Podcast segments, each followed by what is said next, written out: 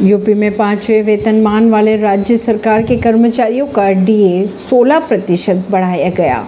उत्तर प्रदेश में पाँचवें वेतनमान वाले राज्य सरकार के कर्मचारियों का महँगाई भत्ता 16 प्रतिशत तक बढ़ा दिया गया है। अब कर्मचारियों को मूल वेतन की जगह 412 प्रतिशत डीए मिलेगा। इस दर का भुगतान 1 जून 2023 से नकद किया जाएगा, जबकि 1 जनवरी से 31 मई 2023 तक की राशि भविष्य निधि खाते में जमा की जाएगी। रैपर देवानंद का चेन्नई बेंगलुरु हाईवे पर चाकू की नोक पर किया गया अपहरण। खबरों के अनुसार देव के भाई ने एक शख्स से ढाई करोड़ का लोन लिया था और रकम वापस नहीं की थी।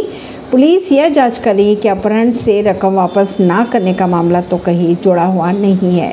यूपी के सैंतीस जिलों में कल के लिए आकाशीय बिजली को लेकर येलो अलर्ट हुआ जारी। आईएमडी के माने तो उत्तर प्रदेश के सैंतीस जिलों में मेघ गर्जन व आकाशीय बिजली को लेकर येलो अलर्ट जारी कर दिया है। इन जिलों में औरैया, आजमगढ़, बहराइच, बलरामपुर, बांदा आदि शामिल है। पश्चिमी उत्तर प्रदेश के अधिकतर जिलों में कल के लिए कोई चेतावनी नहीं जारी की गई।